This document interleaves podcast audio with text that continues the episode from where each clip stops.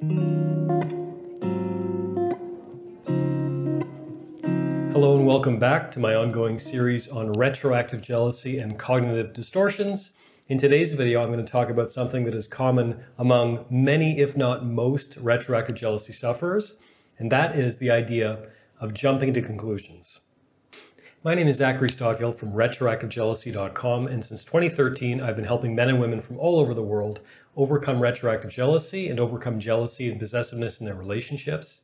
If you'd like to work with me one on one or you'd like more information about my work, please visit my website at retroactivejealousy.com. Okay, retroactive jealousy and cognitive distortions. Very quickly, if you're new here, the term retroactive jealousy refers to unwanted intrusive thoughts, often obsessive curiosity, and what I call mental movies about your partner's past relationships and or sexual history. And cognitive distortions refers to irrational, unhelpful thought patterns that frankly hold us back from having happier lives. The whole point of this series on retroactive jealousy and cognitive distortions is to inspire you to examine your own thinking, to examine your own mental patterns a little more closely. Because unhelpful, irrational thought patterns are a major component in what holds so many retroactive jealousy sufferers back. Cognitive distortions, looking at the world, perceiving events, making meaning of events in a way that isn't necessarily accurate, can seriously contribute to anxiety disorders, depression, and of course, an issue like retroactive jealousy. So, needless to say, it's in your best interest to start examining your thinking a little more closely as soon as possible. So, what exactly constitutes jumping to conclusions?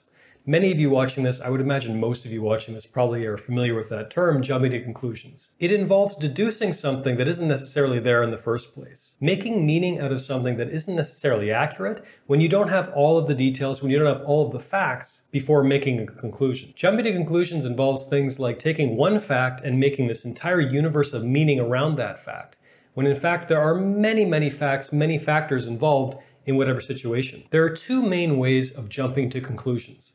And the first one is often called mind reading. Mind reading involves situations where you think that someone's going to act in a certain way, so you start behaving as if. Or often you believe someone is thinking things that they aren't necessarily thinking. Again, based on a tiny little portion of evidence. So, what are some examples of mind reading when it comes to retroactive jealousy? Now, many retroactive jealousy sufferers fall into this pattern where they will gather certain facts about their partner's past and describe all this meaning and significance on those facts that doesn't necessarily correlate with the evidence that often doesn't necessarily correlate with their partner's own experience of their own past. So you may learn something about your partner's past and automatically assume that your partner is a certain type of person, or they're falling into a certain pattern of thinking, or they are a certain type of way, which they aren't necessarily, because again, you're not considering their entire history, you're not considering their entire present, you're not considering their entire past.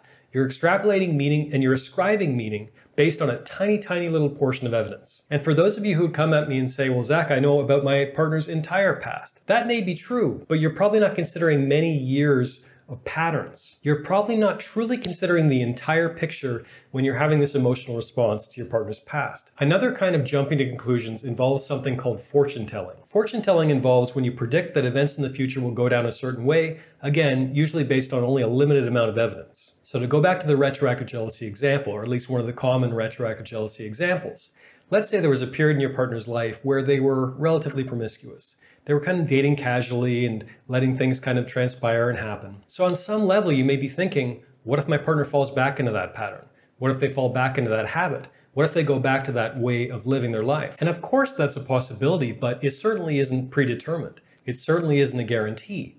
But on some level, you may be telling yourself, or at least worrying about the fact, like they're definitely going to do this. It's just a matter of time before they fall back into that negative pattern. So, the question I would pose to you, as I'm doing in all these videos, is try to think hard about where you might be engaged in jumping to conclusions in your own life whether it relates specifically to retroactive jealousy or whether it relates to anything else. I am definitely guilty of this one from time to time. Just ask anyone who spends time with me.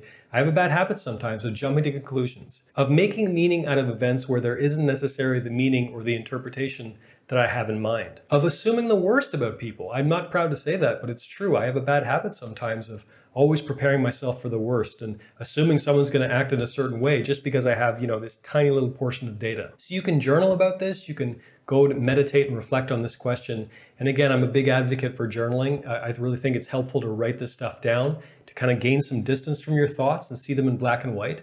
But the question, the homework that I would pose to you is think about where you're jumping to conclusions when it comes to your experience of retroactive jealousy.